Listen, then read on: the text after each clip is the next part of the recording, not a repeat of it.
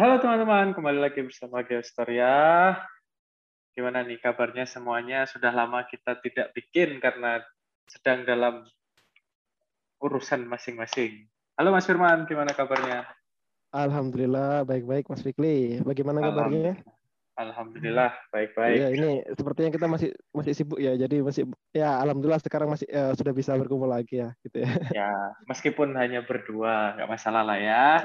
Yang penting kita ya, okay. bisa uh, membagikan atau memberikan informasi-informasi pada teman-teman setia ya, dari Gestoria ini. Beberapa minggu kita tinggal ini banyak isu yang pengen dibahas sebenarnya. Mungkin baru sekarang nih baru bisa nih. Ya sebenarnya uh, positif negatif ya. Maksudnya kalau positifnya karena kita uh, masih punya kesibukan masing-masing, malah banyak isu yang uh, akan dibahas ini. PR-nya banyak ini. Iya makanya itu. Nah, Jadi banyak ide yang ada di kepala ini pengen dikeluarkan hari ini. Nah ya itu. Kayaknya mulai pelan-pelan ini harus dikeluarkan lagi. Siap, ya, siap, ya oke. Okay. Ya oke okay, teman-teman. Uh, sepertinya kita akan membahas sedikit topik yang agak menarik malam ini ya.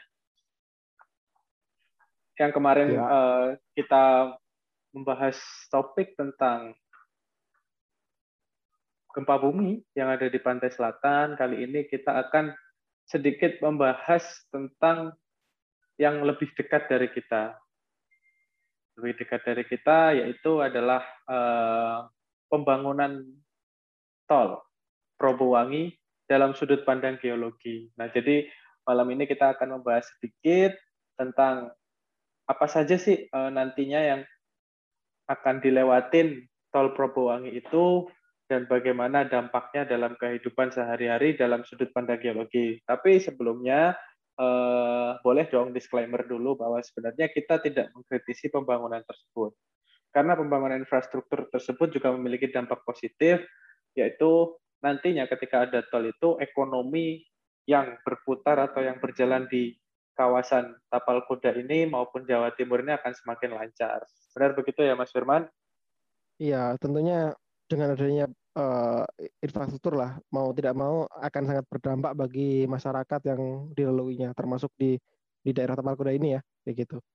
Betul, betul. Nah, jadi nanti kita tidak mengkritisi adanya proyek tol tersebut, ataupun kita tidak mengkritisi banyaknya uh, mungkin geologi-geologi yang terkemuka atau endemik yang akan sedikit terusak dari pembangunan sebuah tol tersebut. Tapi yang pasti uh, kita harus tetap uh, menghargai kebijakan pemerintah yang ada karena pemerintah juga membuat kebijakan itu karena ada pertimbangan-pertimbangan tertentu.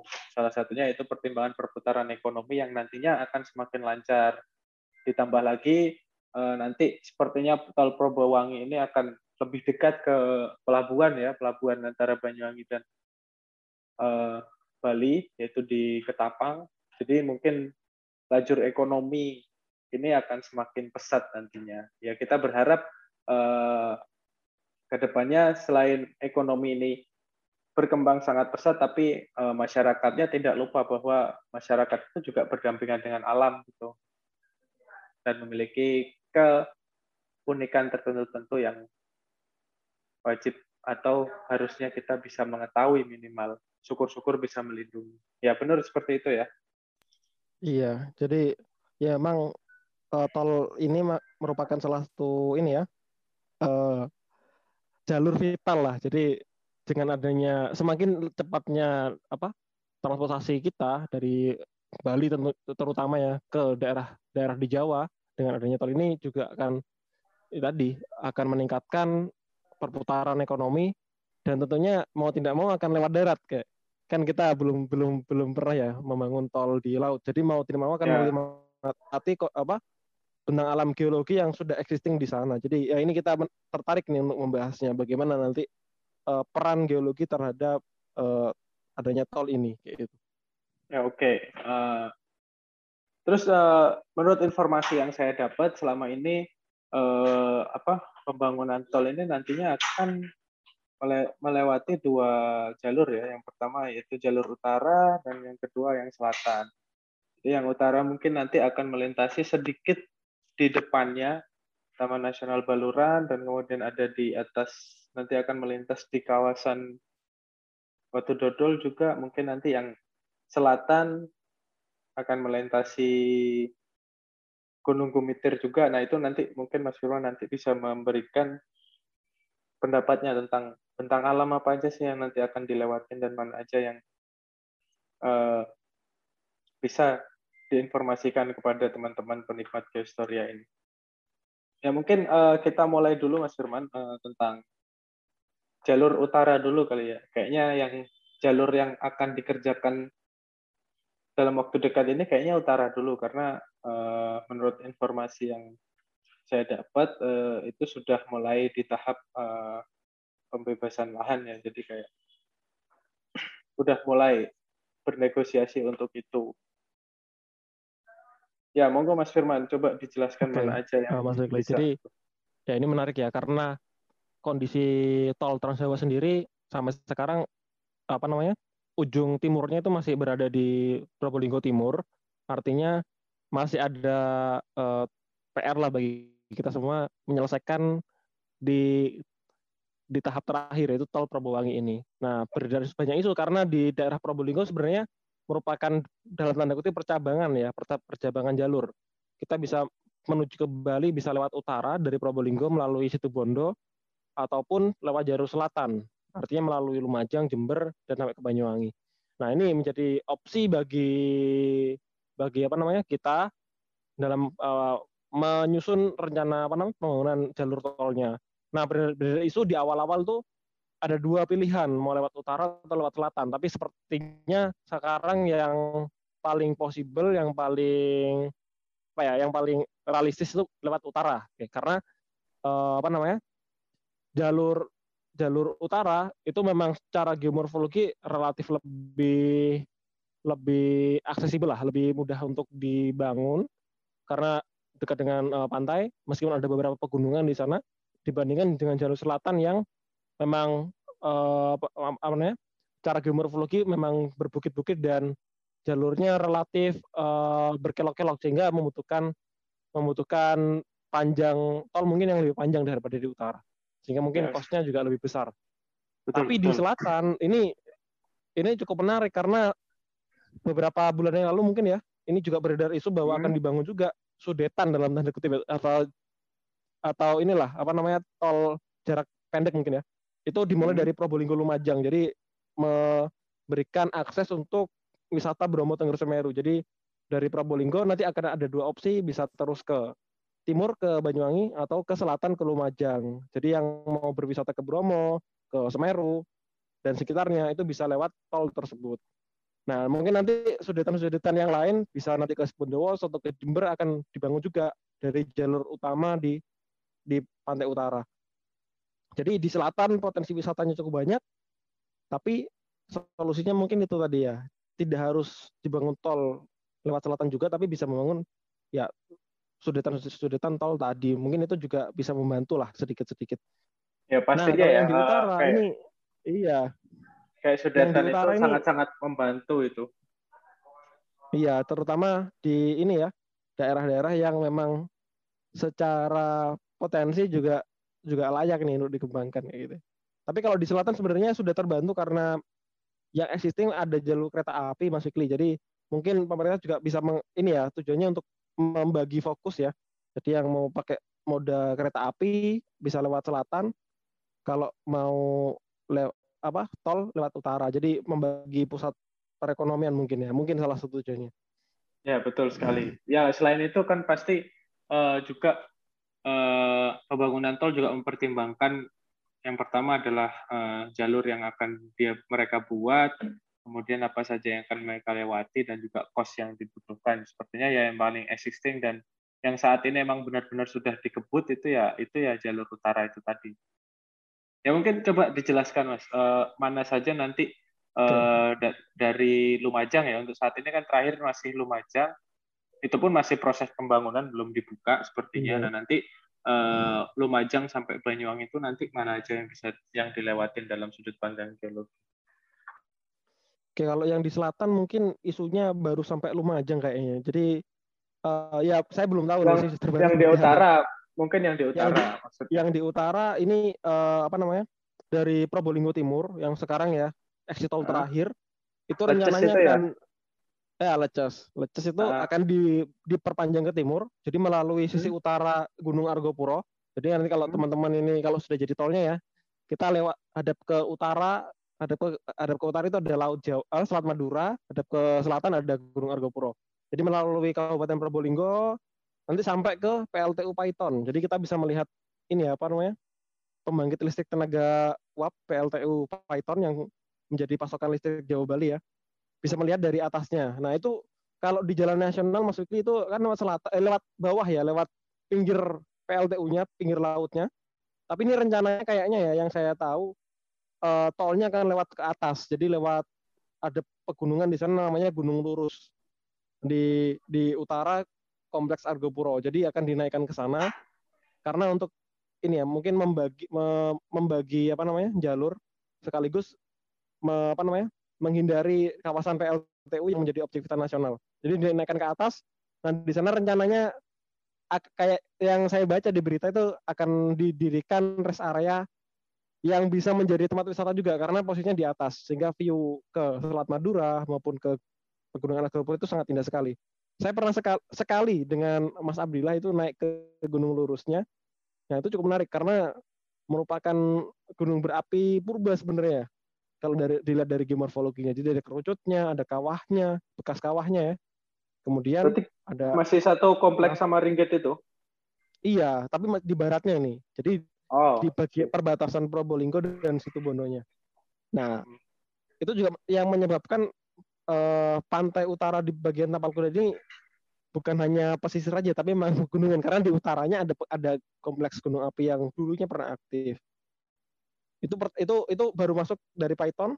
Kemudian kita turun nih, turun ke daerah Besuki. Nah, daerah Besuki masuk ke dataran rendah lagi di dataran pesisir di Besuki. Oke, kemudian dari Besuki itu didominasi endapan aluvium, endapan muda ya, yang saya rasa uh, secara geomorfologi juga ter, uh, relatif mudah ya untuk untuk untuk dibangun infrastruktur. Baru kemudian kita masuk ke kawasan Gunung Ringgit. Gitu ya. Nah ini yang jadi challenge ya kayaknya. Karena uh, jalur existing jalan nasional itu saat ini kan melipir ya dalam kutip kalau bahasa Jawanya melipir lereng utara Gunung Ringgit sehingga jalurnya di kiri kalau misalkan dari arah Surabaya ya di utaranya ada laut di kanannya atau di selatannya itu ada gunung langsung kayak gitu. Yang pernah mungkin teman-teman yang pernah lewat jalur situ Bondo, situ Bondo Banyuwangi itu pasti pernah melewati uh, gunung, kaki Gunung Ringgit. Nah itu kalau dibangun tol mungkin ada beberapa pasti bisa dilewatkan atas Gunung Ringgit, Gunung Ringgitnya di lerengnya atau nanti berdampingan dengan jalan nasional. Tapi saya nggak tahu nih uh, major desainnya seperti apa. Tapi yang jelas di sana akan melewati beberapa wisata yang cukup menarik untuk dikunjungi lah kayak gitu ya jadi nanti rencananya akan ada exit tol di daerah Pasir Putih nah itu ada apa namanya warna wisata pantai wisata bahari ya andalan situ Bondo ada Pasir Putih yang di sana menyingkapkan pasir berwarna putih dan batuan-batuan vulkanik dari Gunung Ringgit. Jadi ada, ada perdampingan uh, dua fenomena geologi yang cukup berbeda dan menarik.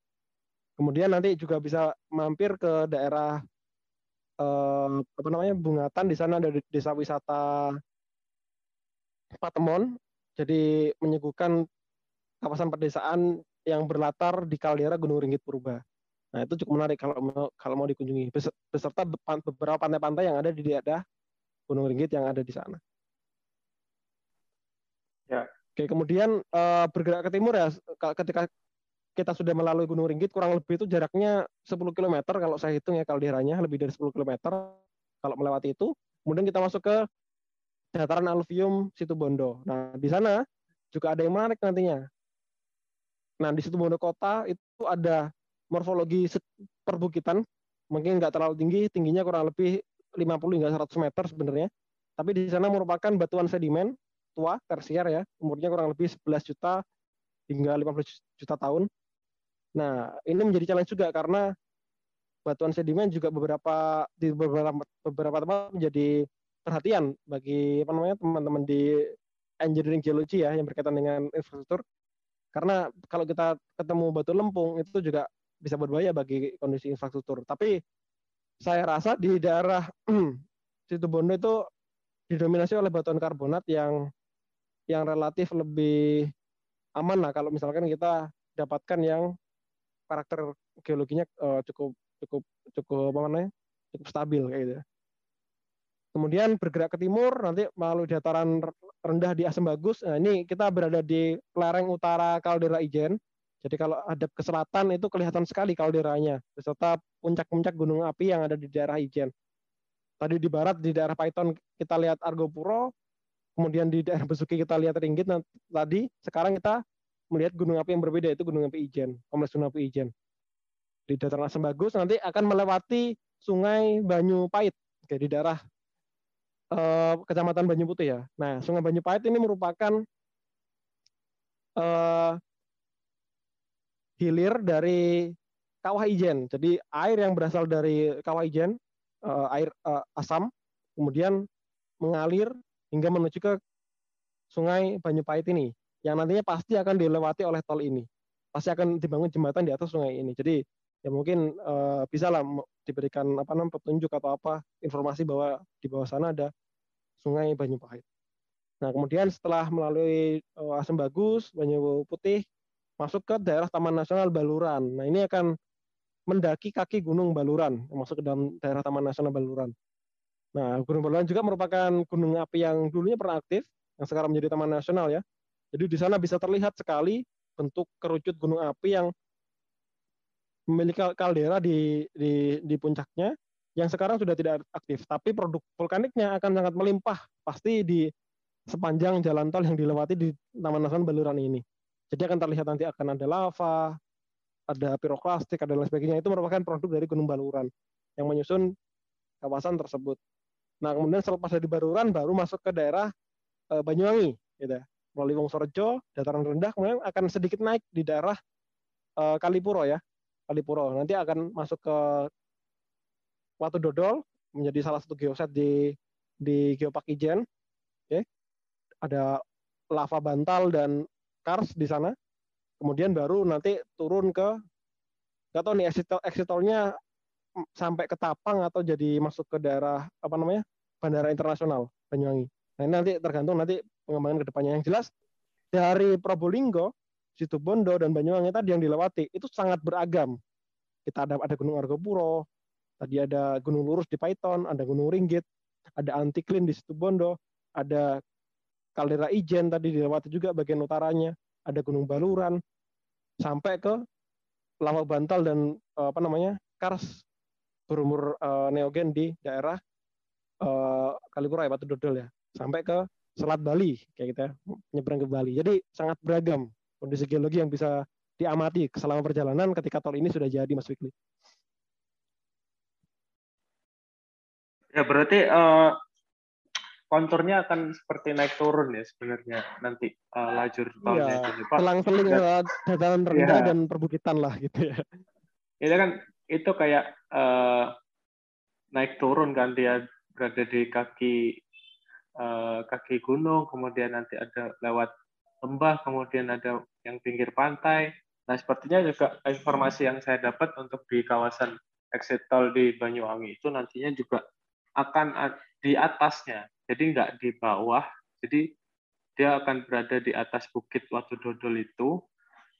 Kemudian nanti exit tolnya di sekitar pelabuhan situ. Informasi oh, yang masih saya dapat. Ya. Justru di atas ya?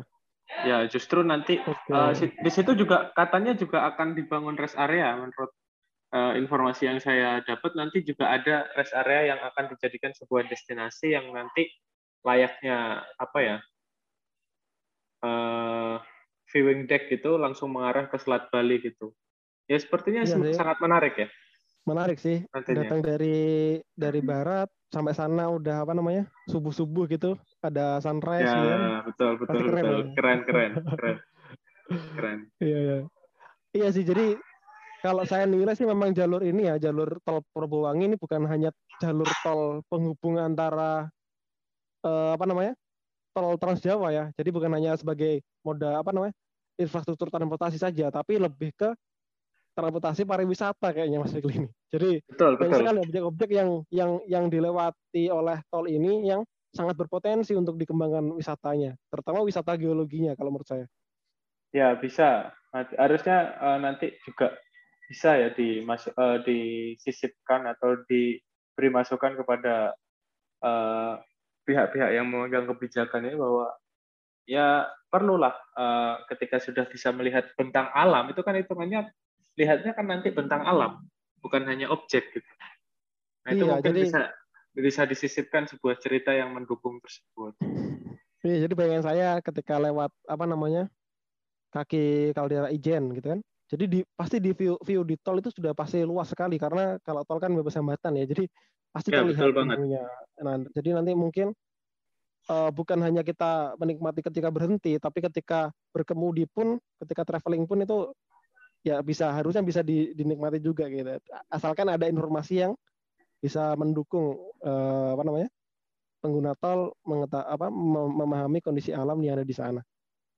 Ya kayaknya uh, harus itu ya maksudnya ya semoga nanti konsep-konsep uh, rest area yang akan dibangun itu nggak sama sama rest area rest area yang ada di tol pada umumnya ya maksudnya konsepnya mungkin agak, agak sedikit uh, green ya banyak ruang terbuka gitu karena kan view-nya iya. juga mendukung gitu jadi iya, uh, benar-benar istirahat gitu baik fisik maupun batin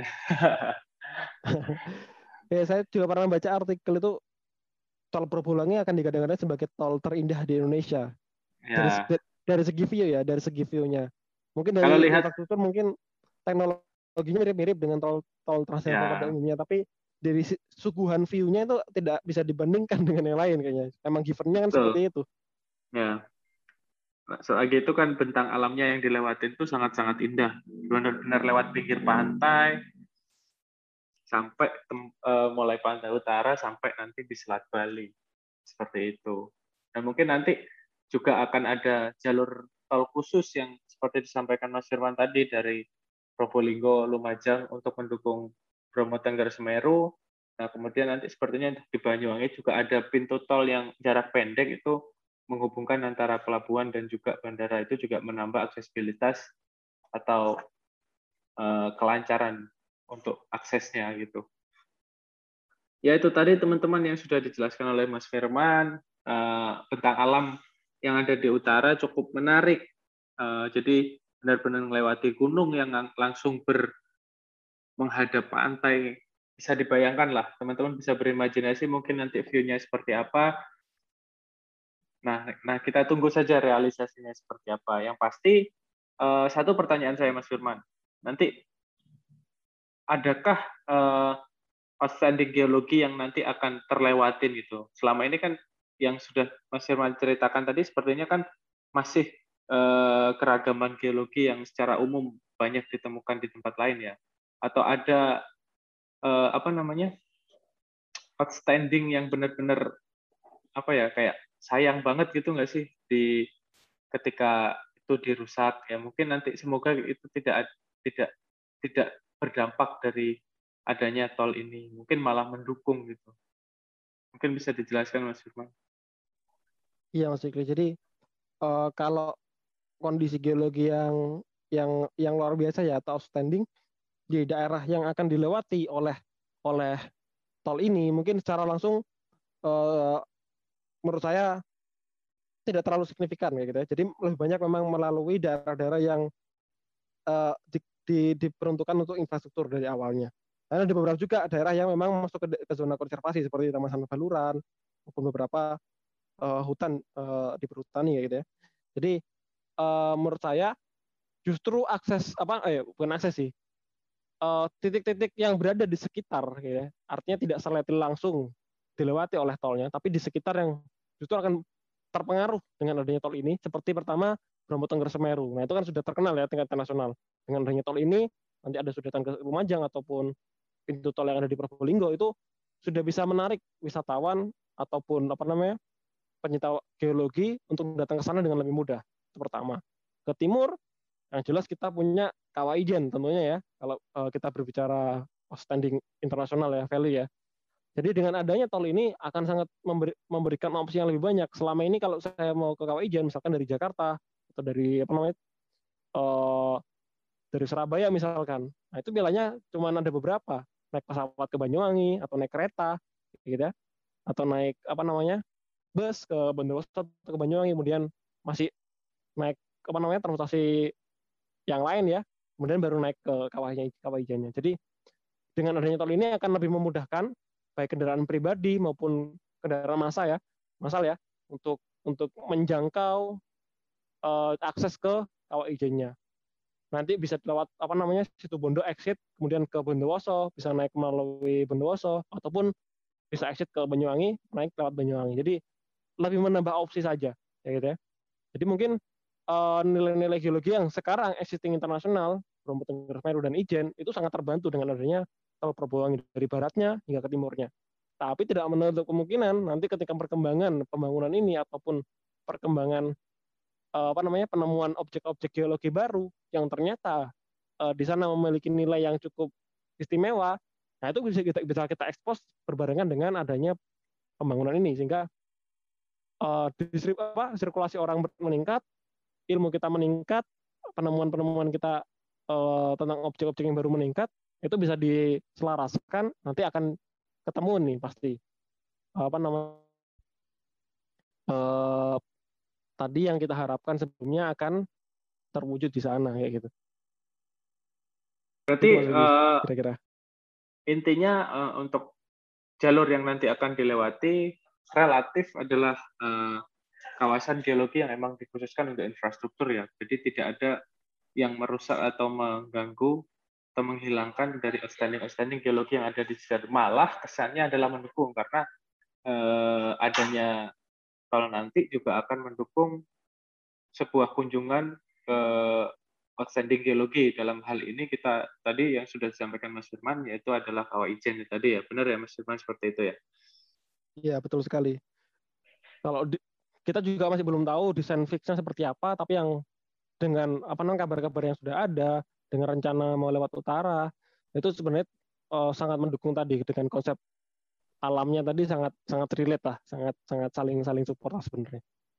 Ya, oke. Okay. Berarti uh, untuk jalur utara itu relatif aman dalam sudut pandang geologi. Jadi eh, teman-teman uh, uh, itu tadi informasinya sudah disampaikan Mas Rom bahwa pembangunan tol yang nanti akan dilakukan melewati jalur utara mulai dari Probolinggo sampai Banyuwangi itu relatif aman dalam segi konservasi geologi. Jadi uh, yang dilewati nanti adalah geologi-geologi yang sifatnya emang umum atau bisa dimanfaatkan untuk sebuah infrastruktur.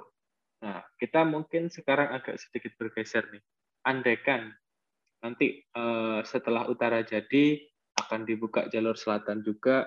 Nah, ini tentunya dalam sudut pandang infrastruktur pun kontur yang akan dilewatin sedikit lebih susah karena uh, secara morfologi pun di selatan banyak uh, terdapat bekas-bekas gunung api ya Mas Firman ya.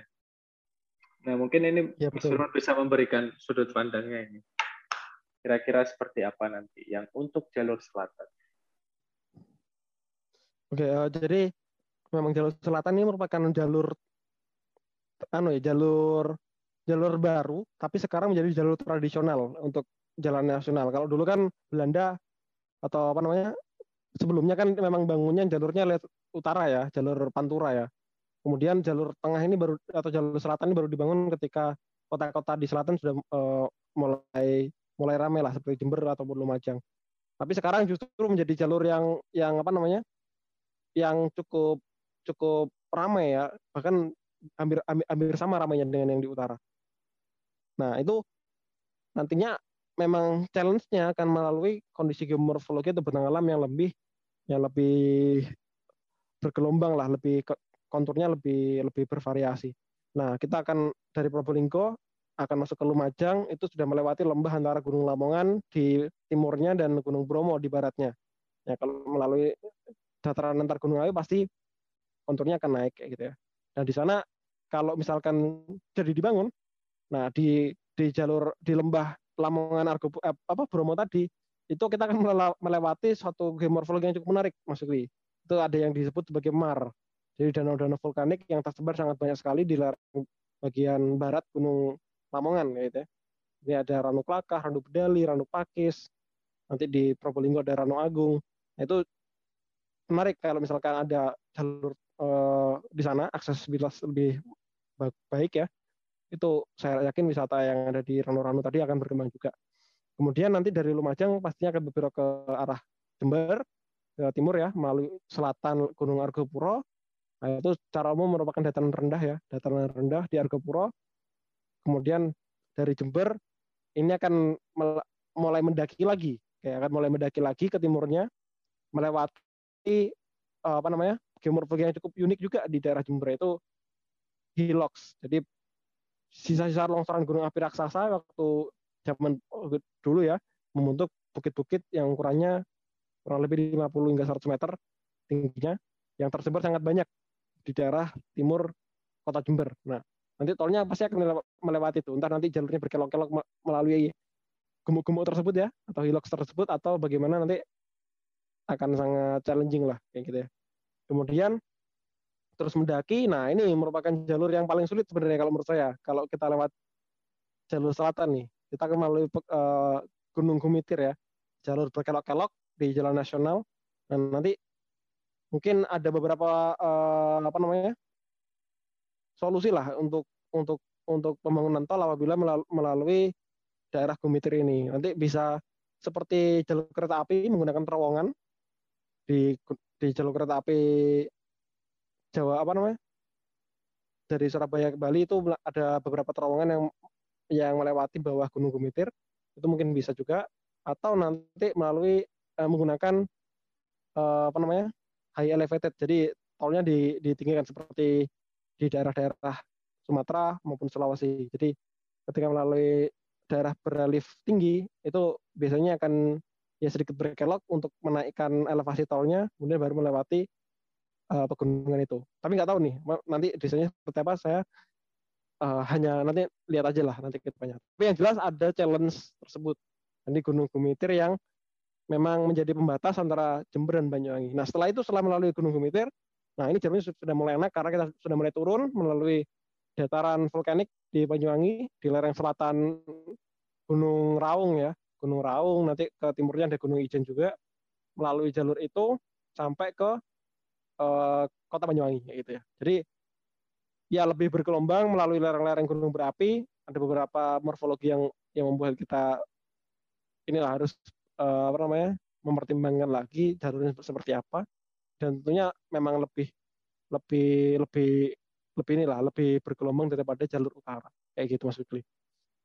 Nah, apakah nanti uh, seperti yang Mas Firman sampaikan tadi uh, kemungkinan ya maksudnya ada beberapa uh, solusi dari sebuah jalur itu tadi apakah nggak resiko ketika sebuah tol itu membuat sebuah terowongan yang notabene ada di bawah uh, adalah dia membuat sebuah terowongan di bawah gunung dan di atas uh, admin ini yang kita bahas itu kan komitir tadi.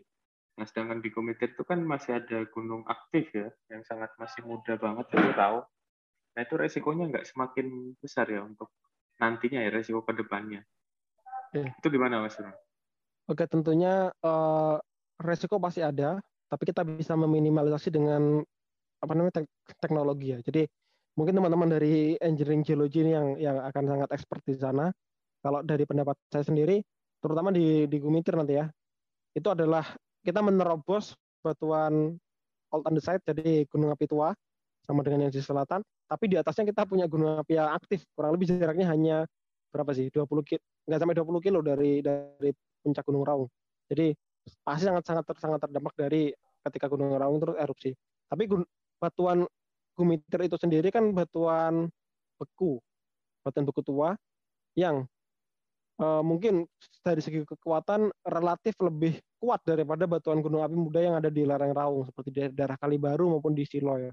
Jadi ketika mungkin dibuat terowongan pun seperti terowongan kereta itu relatif lebih stabil batuannya dengan mungkin dengan beberapa teknologi terkini lah saya masih kurang paham kalau itu jadi uh, pendapat saya itu possible, tapi nanti sangat tergantung dari desain desain namanya final tollnya ya. Jadi saya masih belum tahu bagaimana, tapi itu possible kalau menurut saya pribadi, gitu ya.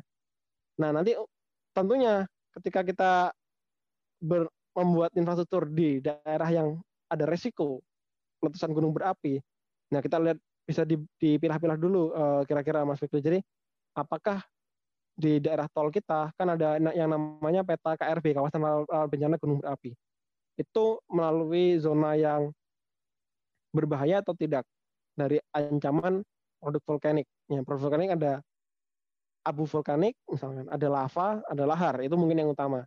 Nah mungkin kalau abu vulkanik ukurannya kecil, kalau dari infrastruktur mungkin tidak terlalu mengancam, kayak gitu ya.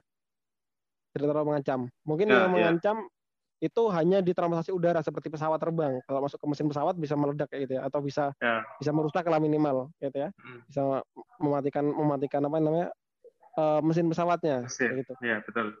Nah, tapi kalau di di infrastruktur darat mungkin tidak terlalu signifikan, walaupun ada, mungkin menutupi kaca mobil atau kayak gimana ya, kita nggak tahu juga gitu. Ya. Tergantung intensitas erupsinya. Kemudian kalau lava, kalau Gunung Raung itu di dalam kaldera sehingga hampir hampir tidak mungkin lavanya akan keluar dengan volume besar ke lerengnya, bahkan sampai ke daerah pemukiman gitu ya. Sangat kecil kemungkinannya. Kecuali kalderanya jebol gitu ya. Kita nggak nggak hmm. pernah tahu gitu. Yang yeah. ketiga lahar. Nah ini mungkin yang yang yang paling berpengaruh kalau menurut saya pribadi. Karena lahar itu asalnya dari mana, dari puncak bisa dampaknya sampai ke pantai gitu ya. Kalau misalkan alirannya cukup kuat. Ya seperti kasusnya ini bukan Gunung Raung sih, ke Gunung Pendil. Beberapa waktu lalu di Banyuwangi ada banjir bandang di di, di alas sumur ya kalau misalnya di, di Songgon sampai ke daerah Singojuru kalau misalnya ya, itu kan ala, ala, di alas Malang. Nah, alas alas alas Malang kayak gitu ya. Jadi ya. ada aliran dari atas kayak gitu bisa sampai ke bawah kayak gitu ya. Bisa sampai merusak, hampir hampir merusak jembatan kayak gitu ya. Jadi kalau ya, kita betul. bikin tol pasti melewati sungai-sungai seperti terutama sungai-sungai yang berhulu di Gunung Rang ya seperti di daerah Kalibaru maupun Glenmore nah, itu pasti harus di dikaji. Adanya apa namanya adanya potensi alir lahar yang melalui sungai-sungai tersebut yang mempengaruhi konstruksi jembatan-jembatan yang ada di bawah jalur tol, jalur jalur tol nanti gitu ya. Tentunya ada pasti ada resiko tapi resiko bisa kita minimalisasi dengan dengan teknologi lah kayak kayak gitu Mas Fikri kira-kira. Ya betul. Uh, berarti uh, saya simpulkan bahwa uh, untuk di selatan ini uh, resiko alamnya agak sedikit besar ya karena itu tadi karena bersinggungan langsung atau dekat sekitar 20 km dari sebuah gunung api yang masih aktif yang relatif juga muda pasti dia uh, yang yang muda yang berkarya ya, jadi dia masih akan sering mengeluarkan produk-produknya dan itu mungkin akan sedikit berdampak dan tentu ketika ada sebuah ancaman pasti ada sebuah resiko. Nah itu tadi resikonya bahwa untuk jalur selatan ini mungkin agak sedikit berisiko karena dia dekat dengan gunung api Raung itu tadi. Nah mungkin untuk secara uh, daya tarik uh, ini 50-50 sih menurut saya ya di selat di utara tadi uh, melewati uh, bentang alam yaitu pantai dan lereng dari gunung-gunung yang sudah tua dan kemudian ada di atas bukit Gunung Gamping atau Bukit Kars yaitu di Watu Dodolo tadi dengan view pantai. Nah itu daya tariknya juga sangat-sangat menarik. Begitu juga yang di selatan. Nah di selatan ini nanti uh, juga akan melewati beberapa bentang alam gunung ya, yang otomatis ketika teman-teman lewat melewati sebuah jalur gunung itu pasti pemandangannya sangat menarik. Itu sangat-sangat menarik lagi. Nanti sepertinya exitnya nanti ada di sekitar Glamour dan itu ada di daerah di mana itu merupakan batuan tertua di Banyuwangi. Betul ya Mas Firman? Di ya, daerah Kendeng Lembu situ ya. Kendeng Lembu.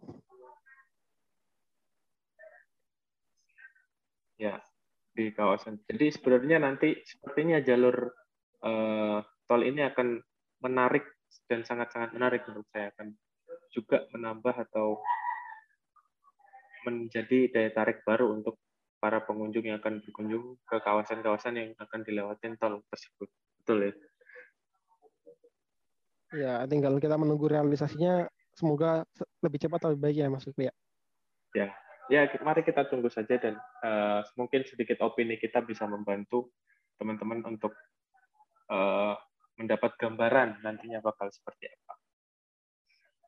Ya mungkin ya, dari Mas Firman kalau misalkan lewat tolnya nanti akan melalui apa saja kira-kira ya inilah yang highlight-highlight kita lah bisa berubah bisa ya. mungkin berubah atau atau atau atau tidak nah itu sangat tergantung dari jalur fixnya ke mana kemudian melewati melewati apa saja itu sangat tergantung dari final desainnya. Ya betul. Ini tadi kan hanya gambaran dari sudut pandang uh, kegeologian ya, kebumian, mana saja yang existing dilewatin dan mana yang safe, aman dan begitu pun resiko-resikonya yang nanti ada. Begitu pun ketika uh, ada daya tarik yang sangat luar biasa nanti. Ya oke teman-teman mungkin seperti itu tadi. Oke cukup dari Mas Firman. Cukup Mas Fikri. Oke, mungkin uh, tadi sedikit gambaran dari kami uh, untuk teman-teman uh, penikmat geostoria. Semoga uh, dari pembicaraan kita ini sedikit bisa bermanfaat buat teman-teman. Dari kami kurang lebihnya mohon maaf. Selamat malam. Salam geostoria.